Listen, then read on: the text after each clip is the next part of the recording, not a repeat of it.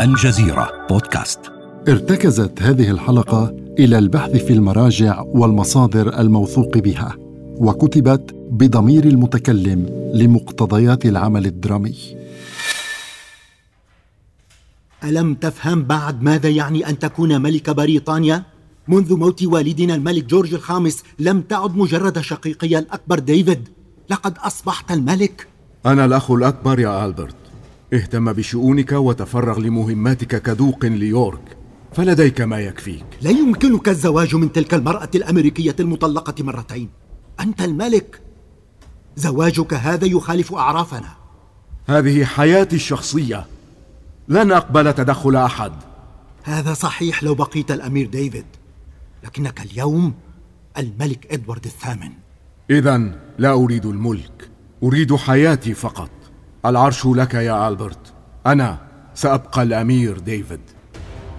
نقل دوق يورك الخبر إلى زوجته وابنته الكبرى إليزابيث التي لم تكن قد بلغت الأحد عشر عاما بعد وابنته الصغرى ذات الست سنوات مارغريت روز. كان ذلك في الشهر الأخير من عام 1936 بعد شهور قليلة من وفاة جدي الملك جورج الخامس. لم تكن لديك فرصة في اعتلاء العرش لو لم يتنازل عنه عمك لصالح أبيك الملك جورج السادس. صحيح. أصبحت الوريثة المفترضة للملك. وأصبحت ملكة يا إليزابيث. وبقيت كذلك سبعين عاماً. إنه زمن طويل مررت فيه بأحداث ومواقف كثيرة. واجهتني مشكلات ومحطات مفصلية. استطعت تجاوزها. وأخرى معقدة مع عائلتي وتجاوزتها أيضا. خلال حكمي عملت بدبلوماسية كي أكون على الحياد ولأكون صداقات مع الكثير من قادة دول العالم. اعتمدت أسلوب حكم مختلفا عمن سبقني.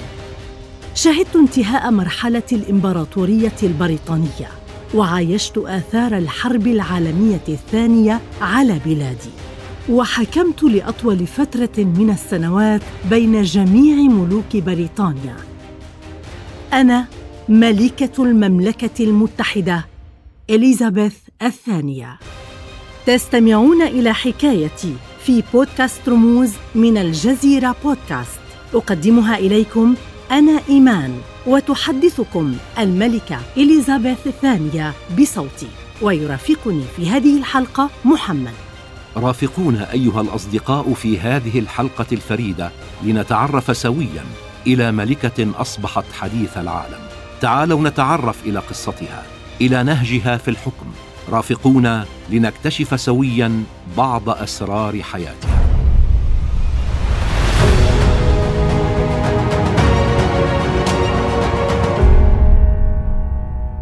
ولدت في الحادي والعشرين من شهر أبريل نيسان عام 1926 في مدينة لندن في إنجلترا وسميت إليزابيث.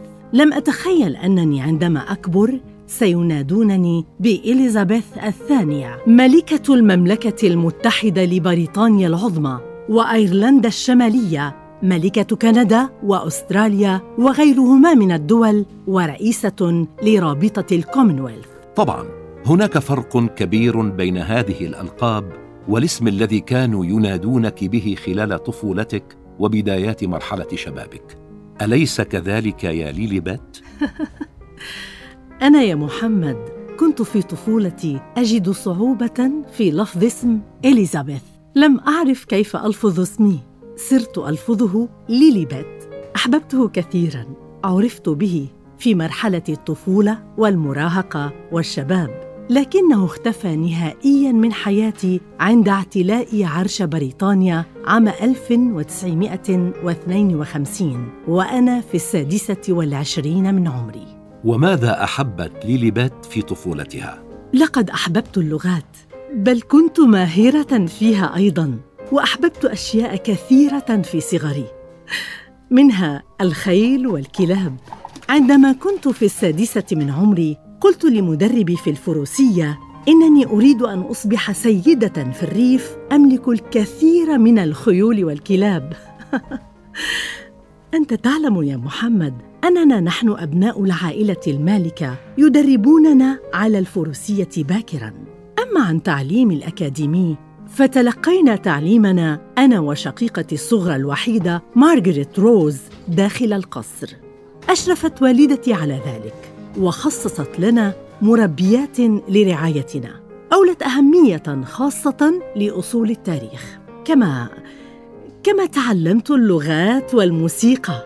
ولكن هل تعرف الأهم بالنسبة لي يا محمد؟ ماذا؟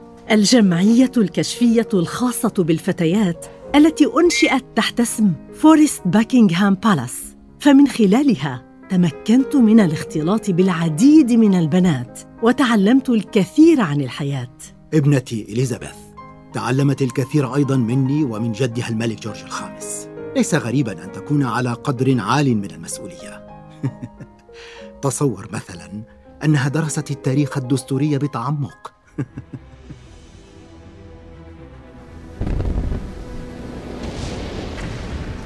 عام 1939 نشبت الحرب العالمية الثانية. كانت إليزابيث في الثالثة عشرة من عمرها. لم يعد أحد قادرا على التكهن بمصيرها ومصير والدها الملك جورج السادس. تم إجلاء العديد من أطفال بريطانيا إلى أمريكا الشمالية هربا من القصف الجوي يا أبي. فلماذا لا أغادر أنا وشقيقتي إلى كندا؟ لماذا لا نغادر معكما أنت وأمي لنكون بأمان؟ لا لا يمكننا ذلك. مهما كانت الظروف العائلة المالكة يجب أن تبقى هنا في بريطانيا وتحديدا أنت وشقيقتك. وجودكما يرفع الروح المعنوية لشعبنا وجنودنا. لكن سنرسلكما إلى مكان آمن بعيدا عن لندن ستبقيان في قلعة بالمورال في اسكتلندا وقد تنتقلان أحيانا إلى قلعة وينزور. القريبة من لندن. واطمئني يا إليزابيث. ستتابعين أنت وشقيقتك تعليمكما هناك كالمعتاد. كانت إليزابيث وشقيقتها تشاهدان القصف الجوي الذي كان يطال أحيانا مناطق مجاورة لهما. كان والداهما يزورانهما من وقت إلى آخر وترافق الكآبة الوالدة على الدوام بسبب الحرب. حاولت أنا وشقيقتي إبعاد هذه الكآبة عنه من خلال إدخال المرح إلى قلبه. قدمنا أمامه عروضا تمثيلية إيمائية بمساعدة بعض الحراس منها عرضاء سندريلا وعلاء الدين وغيرهما. ليت الواقع كان شبيها بتلك العروض. الحرب أقوى من الجميع. حاول القادة البريطانيون بث الروح المعنوية في نفوس الشعب والجنود. طلب عام 1940 من إليزابيث توجيه خطاب إذاعي إلى الأطفال البريطانيين الذين تم إجلاؤهم إلى أمريكا الشمالية هربا من الحرب. كانت بعمر الرابعة عشرة حينها وهذا أول خطاب لها بوصفها وريثة العرش الملكي. تبين أن الهدف من هذا أيضا تحفيز الولايات المتحدة الأمريكية لدخول الحرب إلى جانب الحلفاء. نحن الأطفال يغمرنا السرور والشجاعة في هذه الأوقات. نحاول أن نفعل كل ما بوسعنا لمساعدة البحارة والجنود والطيارين الشجعان. كما نحاول تحمل نصيبنا من الخطر والحزن بسبب الحرب. بعد هذا الخطاب بدأت ابنتي الأميرة إليزابيث القيام بواجباتها العامة. تفقدت عرضا لقوات الحرس الملكي عام 1942 ولاحقا أصبحت برتبة ملازم أول بعد انضمامها إلى قوات المشاة الاحتياطية. تدربت لثلاثة أسابيع على المبادئ الأساسية لميكانيك السيارات وقيادة الشاحنات العسكرية. كانت هذه المرة الأولى التي تشارك فيها أميرة من العائلة المالكة بتدريب إلى جانب مجموعة من قوات الاحتياط. حصل ذلك في السنة الأخيرة من عمر الحرب أي عام 1945 أعلنت ألمانيا استسلامها في مايو أيار من ذلك العام. وقفت العائلة المالكة مع رئيس الوزراء حينها وينستون تشرشل على شرفة قصر باكنغهام في لندن أمام عشرات الآلاف من البريطانيين الذين احتشدوا للاحتفال بنهاية الحرب. تسللت مع شقيقتي مارغريت إلى الشارع. وانضممنا إلى الجموع. في العام عينه انتهت الحرب وبدأ الحب. بدأت قصتي مع فيليب أحد اقاربي الأمير السابق لليونان والدنمارك فيليب ماونت باتن. كان ضابطا في البحرية الملكية البريطانية. جذبني حضوره مذ كنت في الثالثة عشرة من عمري. نمت علاقتنا. كان يقضي الكثير من وقته معنا في وينزر أثناء إجازاته من البحرية الملكية. في أوائل عام 1947 أعلنت خطوبة إليزابيث وفيليب. تزوجا في خريف العام ذاته. كانت إليزابيث في الواحد والعشرين من عمرها. منح والدها الملك جورج السادس صهره الجديد لقب دوق على عدة مقاطعات. بعد عام رزقا بطفلهما الأول الأمير تشارلز. قبل ولادته بشهر أصدر الملك جورج السادس مراسيم ملكية تسمح لأولاد إليزابيث بحمل ألقاب الأمراء والأميرات. وفي عام 1950 رزقت إليزابيث بابنة سمتها آن. لاحقا في عام 1960 ولد الأمير أندرو ثم الأمير إدوارد في عام 1964 منذ ولادة ابنها الأول تشارلز ظن الجميع أن إليزابيث ستتفرغ لعائلتها لكن مرض والدها المفاجئ والخطير. في صيف عام 1951 بدل المشهد.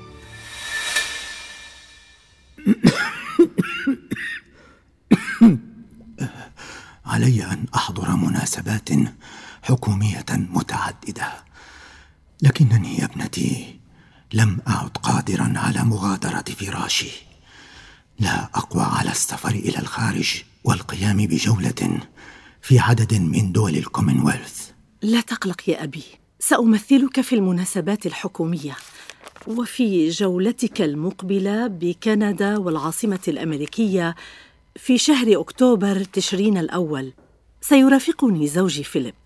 اطمئن سأمثلك أيضا مطلع عام 1952 في الجولة على بعض دول الكومنولث. كانت لجولة إليزابيث على بعض دول رابطة الكومنولث. في ذلك الحين أهمية كبرى فهي أصبحت رئيسة لها بعد استلامها العرش. تلك الرابطة تضم بريطانيا مع مستعمراتها السابقة. تبلورت الرابطة بعد إعلان ويستمنستر عام 1931 وتهدف إلى تعزيز الروابط الاقتصادية والثقافية والسياسية.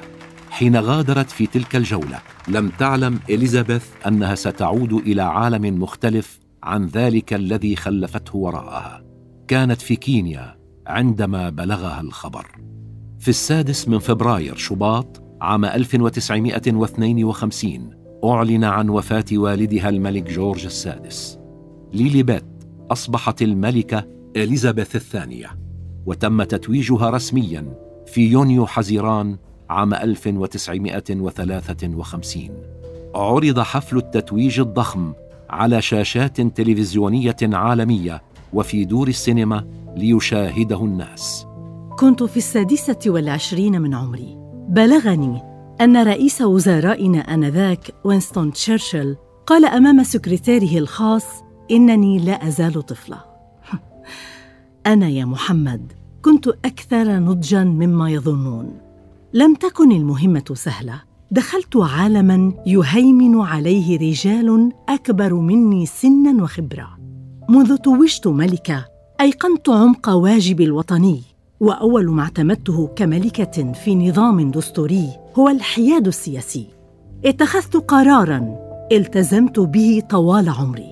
وهو تجنب التصريح بارائي علانية. أصبحت أشعر أيضا بعمق واجب الديني فأنا أتولى مسؤولية الحاكم الأعلى للكنيسة الأنجليكانية. ابتداء من خريف عام 1953 بعد مرور شهور قليلة على تتويجها رسميا قامت الملكة إليزابيث الثانية بجولة على دول رابطة الكومنولث استمرت ستة شهور. رافقها في هذه الجولة زوجها الأمير فيليب. في تلك السنوات نالت عديد من المستعمرات البريطانية استقلالها. ألم يكن ذلك مؤشرا قويا على رفض تاريخكم الاستعماري واستغلالكم لمقدرات هذه الدول؟ أليس هذا دليلا على تراجع دوركم وموقعكم في العالم؟ ألم يؤثر ذلك على بلادك وحكمك أيتها الملكة؟ لا تنسى يا محمد أن التاريخ الاستعماري الذي تتحدث عنه لم يكن في عهدي وأن هذه الدول التي استقلت عنا اجتمعت معنا في رابطة الكومنولث هذا إنجاز كبير. عن أي إنجاز تتحدثين أيتها الملكة؟ السخط من سياساتكم الخارجية ومن تراجع النفوذ البريطاني تعتبرينه انجازا كبيرا؟ لا لا لا لا, لا يا محمد. لم يتراجع نفوذ بريطانيا. بقي قويا بوجود الكومنولث.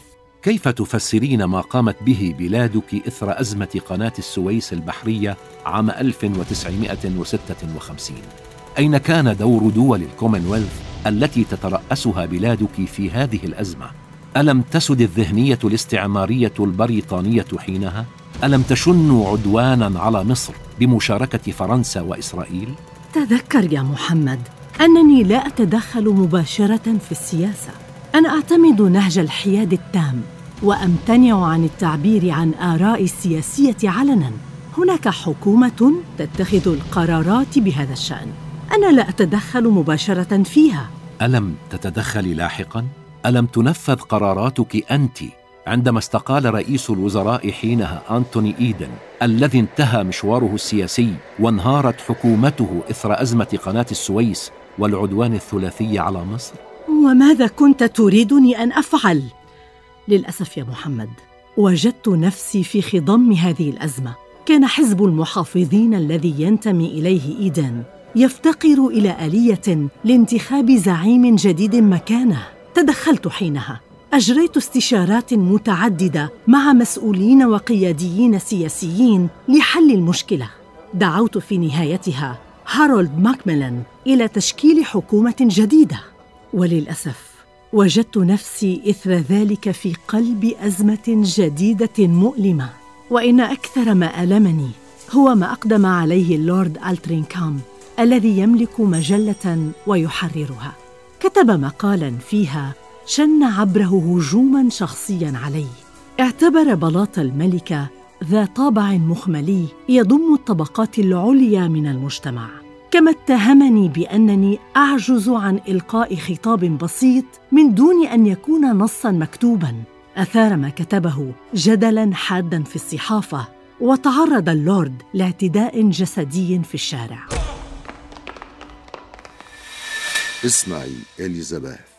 أنت تعلمين أنني لست زوجك فقط. أنا سندك وملجأك. أسمع منك كل الآراء التي تفكرين فيها. أناقش خطاباتك معك قبل أن تلقيها أمام الجمهور. أعبر عن آرائي من دون مواربة. لذلك أقول لك إن علينا أن نعتمد اسلوبا منفتحا مع الإعلام والانتقادات التي تطالك بماذا تفكر فيليب؟ عليك أن تلقي خطابا في أول مناسبة رسمية تؤكدين فيه. أن النقد جيد للأشخاص والمؤسسات المدنية أو الملكية. سأضيف أيضا أننا جميعا جزء من نسيج مجتمعنا الوطني ذاته. لا شك بأن ما حدث أظهر أن نظرة المجتمع البريطاني للملكية قد تغيرت عن الماضي. كنت عرضة للانتقاد أيضا عام 1963 عندما تكرر الأمر مع استقالة رئيس الوزراء ماكميلان كانت تلك الفترة عصيبة علي فعهدي تميز بالانضباط الدستوري. التزمت في الفصل بين الملكية والحكومة. كل ما كنت أفعله هو أخذ العلم وإسداء الرأي وأحيانا التنبيه من دون التدخل مباشرة في الأمور. الانتقادات الداخلية لك لم تنحصر بالشؤون الحكومية فقط أيتها الملكة بل انتقدت أيضا على السياسة الخارجية المتبعة في بلادك. ألم يحتج فريق البيتلز الفني ذو الشعبية العريضة على دعم بريطانيا للحرب الأمريكية في فيتنام؟ ألم يحتج على تورط بلادك في الحرب الأهلية النيجيرية؟ بلى كان احتجاجا فظا. كنت في عام 1965 قد كرمت هذا الفريق في قصر باكنغهام. منحت حينها أعضاءه ميداليات الشرف لأيقونات الثقافة الشعبية البريطانية. لكن بعد أربع سنوات أعاد أحد أعضاء الفريق جون لينن ميداليته احتجاجا علما بأن تلك القرارات لم تصدر عن القصر. إنها مسؤولية الحكومة وهي من تتحمل مسؤولية اتخاذها وتبعاتها. وماذا عن الانتقادات الشعبية في حادثة الانهيار في منجم الفحم في بلدة أبرفان الويلزية عام 1966 والذي أسفر عن مقتل 144 شخصاً معظمهم من أطفال كانوا داخل مدرسة؟ انتقدت لأنني انتظرت ثمانية أيام قبل زيارة موقع الانهيار. لقد ندمت على ذلك. الانتقادات لم تأتي من داخل بريطانيا فقط بل من العديد من الشعوب والدول خارجها. في عهدك أيتها الملكة خاضت بلادك حروبا كالعدوان الثلاثي على مصر والحرب في أفغانستان وغزو العراق. ألم يكن لكم دور كبير في غزو العراق عام 2003 مهلا مهلا يا محمد. صحيح أن على الملكة مسؤولية كبرى وهي لا تتهرب منها. إلا أنه خلال مراحل حكمها كملكه لم تتخذ تلك القرارات ولم تكن راضية عن كل أمر كانت تقدم عليه الحكومة البريطانية. خذ مثلا علاقتها مع رئيسة الوزراء مارغريت تاتشر وحرب فوكلاند في ولايتها. لم تكن الملكة إليزابيث الثانية توافق على جميع خطواتها. قد تكون أخطأت أو أصابت هنا أو هناك لكنها كانت تحاول العمل على الدوام من أجل شعبها. كنت معارضا لانغلاق البلاط الملكي وبدأت أشجع الملكة على اعتماد نظام جديد منفتح لتجاوز مثل هذه المطبات. استبدلت مصطلح الملكية بالعائلة الملكية. ألغيت بعض الحفلات التقليدية السنوية. كسرت قرونا من التقاليد بقيام الملوك الذين سبقوني بالتلويح بأياديهم للناس من بعيد. أنا أصبحت أرحب بهم عن قرب. أبتسم لهم بمحبة. أتحدث إلى بعضهم. بدأت أدرك أكثر أهمية الدور الحديث للملكية. حتى إنني على سبيل المثال سمحت ببث فيلم عن الحياة المنزلية للعائلة المالكة على التلفزيون في عام 1969 حسنا حسنا. حدثينا عن ذكرى تتويجك عام 1992 قلت إنه كان عاما حزينا في مسيرتك. لماذا؟ لا تذكرني بذلك العام يا محمد. كان عاما كارثيا. أصبت في بدايته بصدمة سببتها لي ابنتي الأميرة آن. عندما أقدمت على انفصالها عن زوجها ثم تطلقت منه. ابني الأمير أندرو انهار زواجه هو الآخر فزاد من صدمتي. لكن الصدمة الأكبر جاءتني إثر إعلان امير واميره ويلز تشارلز وديانا رسميا في ذلك العام بأنهما سينفصلان عن بعضهما بعضا. أحد أسباب خلافهما كان امرأة دخلت حياة تشارلز هي كاميلا شاند.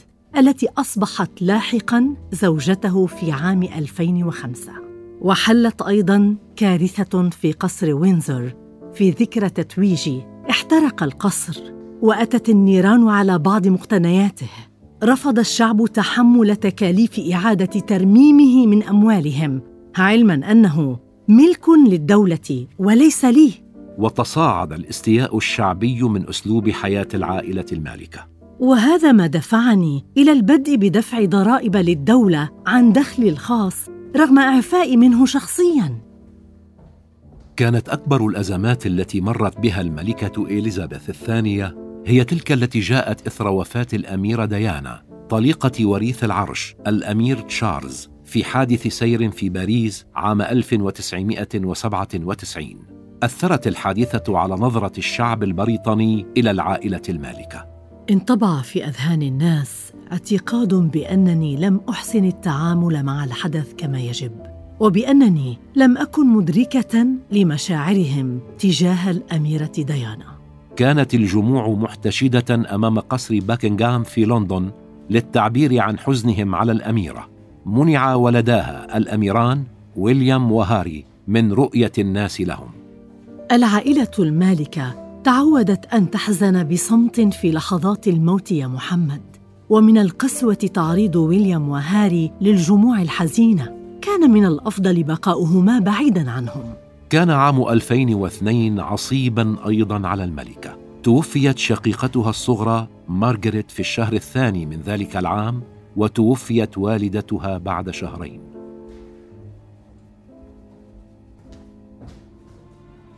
كثر مؤيدو الملكة وكثر منتقدوها.